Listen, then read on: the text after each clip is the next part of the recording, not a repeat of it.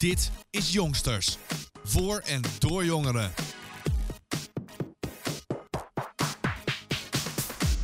Goedendag iedereen, luisteraars, en welkom bij weer een nieuwe uitzending. Het heeft een tijdje eh, tussen gezeten, maar we hebben vandaag weer special. We hebben het vandaag over eh, jongeren die eh, onder meer jonge mantelzorgers zijn. En jonge mantelzorgers zal ik even kort uitleggen.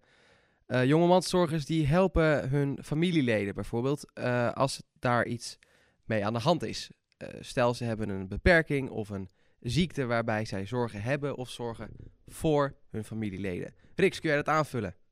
Ja, dat kan ik zeker.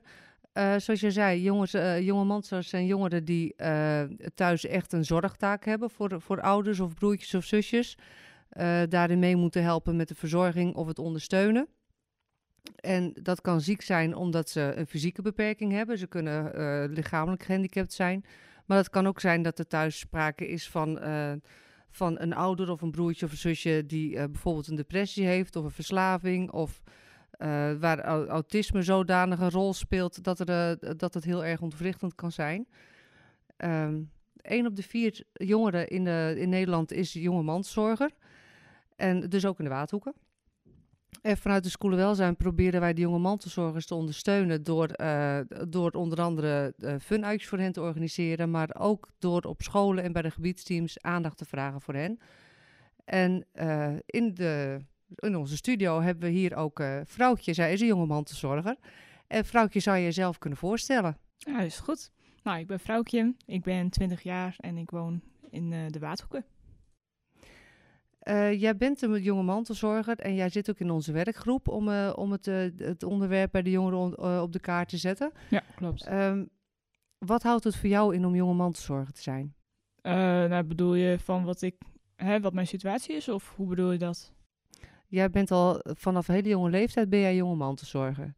Kun je vertellen hoe dat zo gegaan is? Eh, nou ja, mijn vader, die is toen ik een jaar of twee was, heeft hij een chronische ziekte gekregen, een auto-immuunziekte. En eh, nou ja, sindsdien is dat eigenlijk alleen maar achteruit gegaan. En in 2012 heeft mijn moeder eh, haar eerste herseninfarct gehad. Eh, wat betekende dat zij nou ja, een aantal handicaps heeft eh, overgehouden aan het herseninfarct.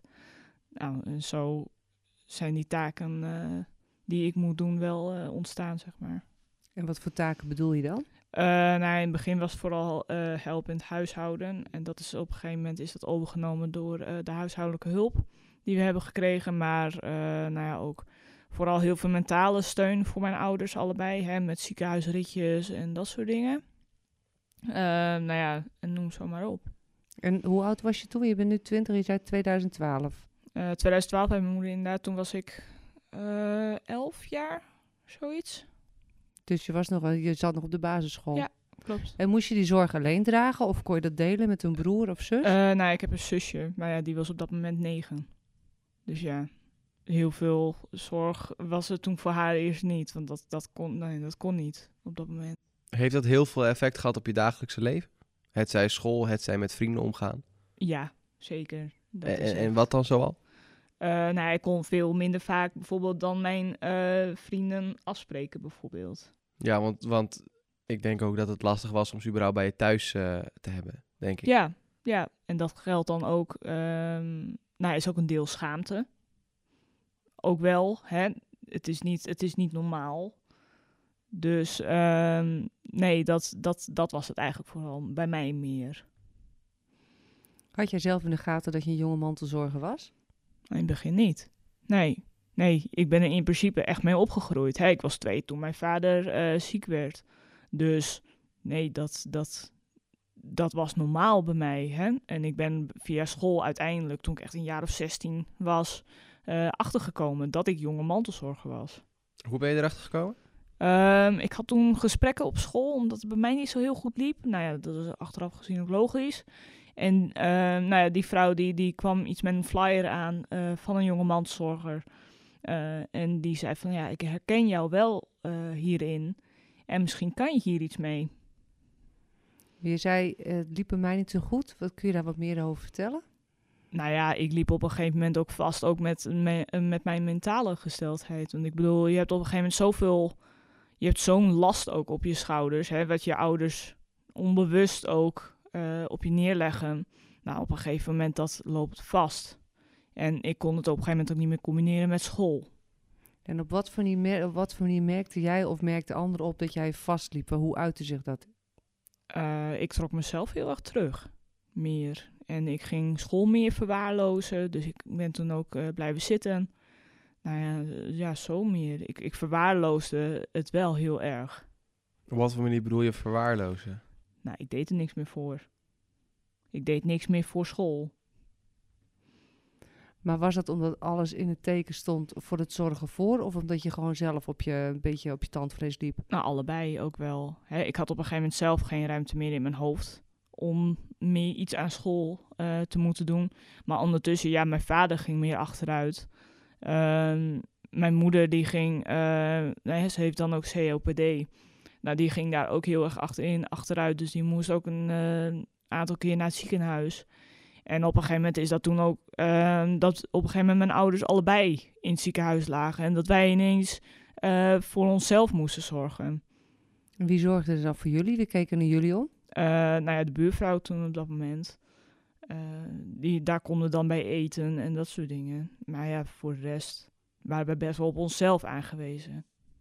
Maar dan stel ik me voor, je ouders liggen in het ziekenhuis, je gaat eten bij buurvrouw en s'avonds gaan de twee meisjes weer, die brengen zichzelf naar bed. Ja, eigenlijk wel. Ja. En als je dan keek naar anderen, dus hun, anderen hun leven, dat ze regelmatig op vakantie gingen, was dat lastig om te zien? Um, ja, weet ik niet. Want het was ook, voor mij was het heel normaal. Dus ik wist ook niet anders. En ik miste het ook dus niet. Want ja, wat je nooit hebt gehad, mis je dan ook niet. Nee. Dus ja. Ik zit nog even na te denken over het stukje wat je zegt. Je, je, je, je eet bij je buurvrouw. Er zijn twee zussen die brengen zichzelf naar bed. Is Ja. het nooit opgevallen bij school of andere familieleden, bij zorginstanties, dat, die- dat die bij jullie kwamen van hoe gaat het met jullie? Wie zorgt er voor jullie? Nou, blijkbaar niet. Nee. Nee, en ja, school, school heeft op, ons- op een gegeven moment dus ons gewezen op van ja, jij bent waarschijnlijk wel een jonge mantelzorger, want ik herken je hierin. Maar voor de rest hebben ze vrij weinig aan gedaan hoe het bij ons thuis eraan toe ging. Maar toen was je al 16. Ja. En het, dat speelde echt alle langere tijd, Ja. begrijp ik jouw ja, verhaal. klopt. Hoe heeft dat de relatie met je zus beïnvloed? Eh, heel goed eigenlijk. Gelukkig wel. Wij zijn heel erg close met elkaar. Heeft het je, heeft het je ook wat opgeleverd? Ja, mijn doorzettingsvermogen daarin sowieso. Ehm, ik heb wel een heel erg. eh, nou ja, hè, ik vind het ook wel heel fijn om voor mensen te zorgen. En ik ben er heel zelfstandig van geworden. Dat wel. En als je nou, want je zit ook in de werkgroep voor, de, voor jonge mantelzorgers. Dat, dat was eigenlijk ook omdat je er zelf eh, ooit hebt aangegeven van ik, ik wilde graag wat veranderen in betekenen. Ja. Dat het meer op de kaart komt. Waarom vind je het belangrijk dat er aandacht is voor jonge mantelzorgers? Nou ja, omdat ik eigenlijk niet wil dat eh, kinderen en jongeren hetzelfde meemaken als ik. En dat ze daar veel, eh, dat daar veel meer aandacht voor is. Hè, en dat het nooit, eh, dat ze zich daar niet voor hoeven te schamen. En dat ze altijd hier ook gewoon bijvoorbeeld terecht kunnen. eh, mochten zij gewoon even uit de situatie eh, willen stappen. En daarvoor maken we nou die activiteiten ook. En met hier terecht kunnen, daarmee bedoel je op de activiteiten die het jongerenwerk van de School Ja. wel zijn organiseert voor de doelgroep jonge mantelzorgers. Ja, ja. Ehm, ja, ze was afgelopen zaterdag waren we bij Radio 1 horen en dan zei je eigenlijk eh, de groep jonge mantelzorgers is een hele verborgen groep. Ja, dat is het ook. Maar hoe kunnen wij die in de schijnwerper zetten?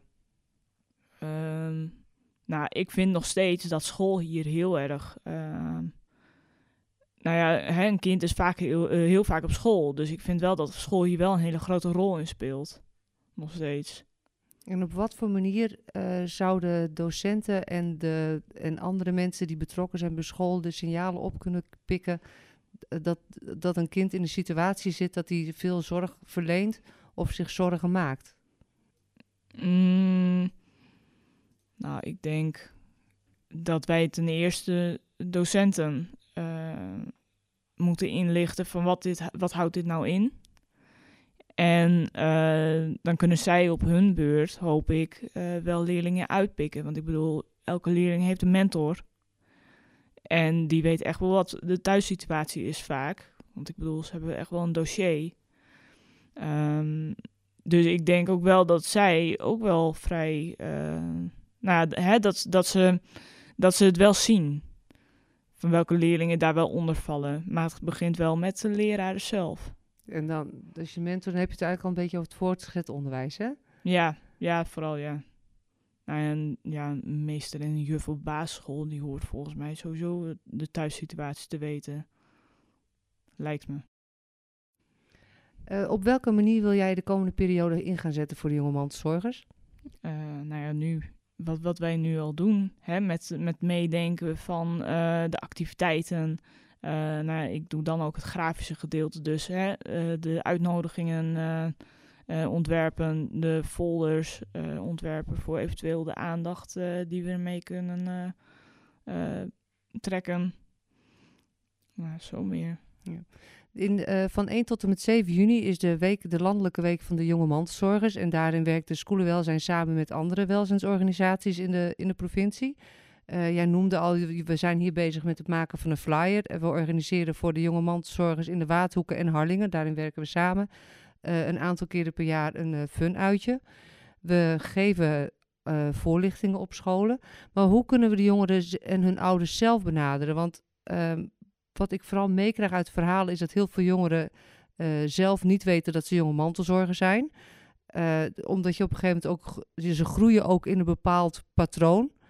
Eh, ehm, hoe kunnen we jongeren zelf eh, daar meer op attenderen en, en zelf stimuleren om hierin eh, stappen te zetten? Of dat ze elkaar misschien helpen om stappen te zetten? Ja, ik denk sowieso het bekendmaken van wat ma- jonge mantelzorgers is, kun je denk ik het beste via social media doen.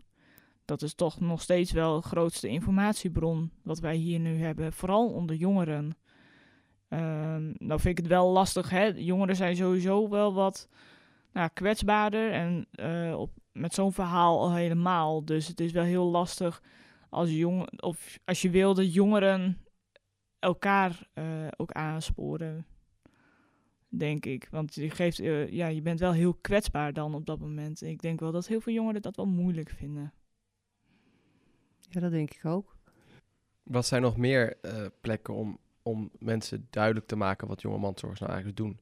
Want je zegt wel school, maar zijn sportclubs, zijn, eh, nou ja, wat heb je eigenlijk nog meer? Wat zijn een beetje goede locaties? Ja, het zijn echt... eh, eh, ja, waar, waar mensen samenkomen. Maar ja, dat, dat is sowieso nu met corona wel wat moeilijker natuurlijk. Dus inderdaad, maar inderdaad misschien wel sportclubs dat bijvoorbeeld een coach iets kan oppikken van... hey, dit en dit herken ik misschien. Misschien is dit wel iets voor jou. Maar ja, ja, ja echt, echt plekken inderdaad waar jongeren samenkomen. Maar bijvoorbeeld op feestjes of zo, ja, dat, dat is dan weer anders. Ja, want het kan Dat ook wel een beetje de, de sfeer eh, omdraaien. Ja, precies. Stel, als je het gewoon op een feestje en begint in één keer over je moeilijke thuissituatie, Ja, dan kan ik begrijpen dat, dat het lastig is om daarover te praten. ja, ja dat, dat, dus ik denk ook dat heel veel jongeren dat dus niet doen. Dus ik denk echt waar eh, ook een soort van, ja, klinkt misschien heel stom, maar ook een soort van toezicht is. En sowieso denk ik dat het handig is om de jongeren eigenlijk één op één op aan, te spreken. Want Ja, toch als jongeren bij andere jongeren zijn die ze of niet heel goed kennen, of gewoon een beetje, nou ja, vaag, schoolklas, et cetera. Dat het, ja, het is toch lastig om je verhaal dan te doen, want het is een heel persoonlijk iets. ja dat denk ik ook wel. En zoals je zelf het begin ook al zei, het is ook een deel schaamte om mensen bijvoorbeeld niet Ja. bij je thuis te hebben. Dus waarom zou je dan in een, in een klaslokaal waar je al waarschijnlijk niet eens iedereen mag vertellen?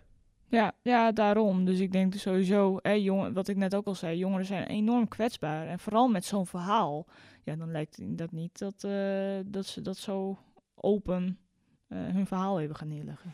Wat heeft het jou opgeleverd om je verhaal wel te vertellen en je wel aan te sluiten bij de, bij de groep van jonge mantelzorgers in de Waardhoeken? Ehm, het heeft mij heel veel herkenning opgeleverd. Bij anderen ook. Ehm, nou ja, sowieso eh, even uit de situatie te zijn. Dat is wel heel fijn. En nou ja, ik wil ook een beetje met mijn verhaal vertellen dat, jongen, dat, dat, dat er zoveel jongeren zijn die zoiets meemaken. En dat ze zich daar echt niet voor hoeven te schamen of zo. Dat ze er altijd met iemand over kunnen praten. Want je zegt als je erover praat, dat geeft juist ook ruimte om dingen eh, anders te bekijken, hulp te krijgen. eh, Ja. Of soms. Ja, ja, ja, en juist inderdaad dat hulp krijgen, dat is zo belangrijk. Want er zijn echt genoeg mensen die wel willen helpen. Maar ja, wat is ze de hulp waar je zelf het meest aan hebt gehad? Ehm, ja, de, wel de hulp die ik vanuit school heb gehad. Maar dat komt ook omdat het eh, meer... Toen is alles ook wel in gang gezet. Van eh, de, nou ja, de hulp voor mij ook, de psychische hulp. Maar ook bijvoorbeeld eh, een huishoudelijke hulp, een thuiszorg, wat mijn eh, moeder vooral nodig heeft en had. Ehm, hè, dat, dat is wel een last wat weer van ons wordt weggehaald. En dat is ook wel heel fijn. Ook een beetje praktisch dus.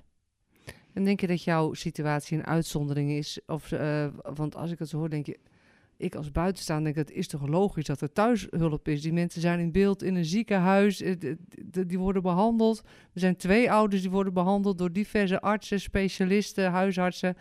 Het is toch eigenlijk heel raar dat je dat via school in gang gezet moet worden. Ja, klopt. Maar ja, de eh, persoon zelf moet het ook willen. Is ook een stukje acceptatie van de persoon zelf. Dus daarmee zeg je dat je ouders er nog niet aan toe waren om, om buitenstaanders... eh, Nou, nee, eerst niet. Ik bedoel, mijn moeder die vond het heel moeilijk eerst om eh, de huishoudelijke hulp te hebben. Want die deed eerst alles gewoon zelf. Nou en op een gegeven moment kon dat gewoon echt niet meer. Ja, en dan, dan, dan moest ze toch een keuze maken. Dus dat vond ze wel heel moeilijk, ja. En is er vanuit jullie dan ook een soort van eh, ja, loyaliteitsconflict geweest? Dat je ook niet je, je ouders wou verraden door het naar buiten te brengen? Ehm, nee, dat heb ik eigenlijk niet heel erg gehad. Maar ook omdat ik zelf ook wel inzag dat het niet zo langer kon. Dat dit niet zo langer eh, door kon blijven gaan. Ook voor mijn ouders niet.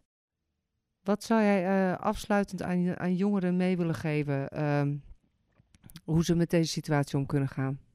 Praat erover. En dan hoeft het niet meteen met je, eh, met je klasgenoten, maar praat erover met eh, je ouders misschien zelf, eh, met een docent, met, nou, wat wij net zeiden, dan een coach of zo, of een vertrouwenspersoon in, binnen een sportclub. Ehm, maar ja, zo- zoek daar wel hulp voor dan. En breng het ook een beetje onder de aandacht dan. Je noemde net al eh, wat het je op heeft geleverd om bij de Jongemanszorg Zwaardhoek aan te sluiten. Dus dat we ook eh, leuke dingen doen. Dat je gewoon even uit de situatie bent. Klopt. Ehm 12 juni is weer zo'n dag dat we leuke dingen gaan doen. Zaterdag 12 juni. Ehm, als jij jezelf herkent als zijnde jongemanszorger... of je zit hiernaar te luisteren als hulpverlener of als ouder... of als eh, iemand uit het onderwijs... Uh, jongemanszorgers kun je aanmelden bij eh jonge, eh, jongerenwerkwaadhoeken.nl. Daar staat ook meer informatie over te vinden over de jongemanszorgers. De contactpersonen staan erop te vinden. Het is save the date. Zaterdag 12 juni is er weer een fun uitje voor jongeren die in een jongemanszorgsituatie zitten. Uh, vrouwtje, mag ik jou hartelijk danken voor je verhaal. En uh, alvast bedanken voor het helpen met organiseren van alle leuke dingen die we doen. Ja, jullie bedankt ook. Dankjewel, vrouwtje. En ook jullie bedankt voor het luisteren. En hopelijk tot de volgende keer.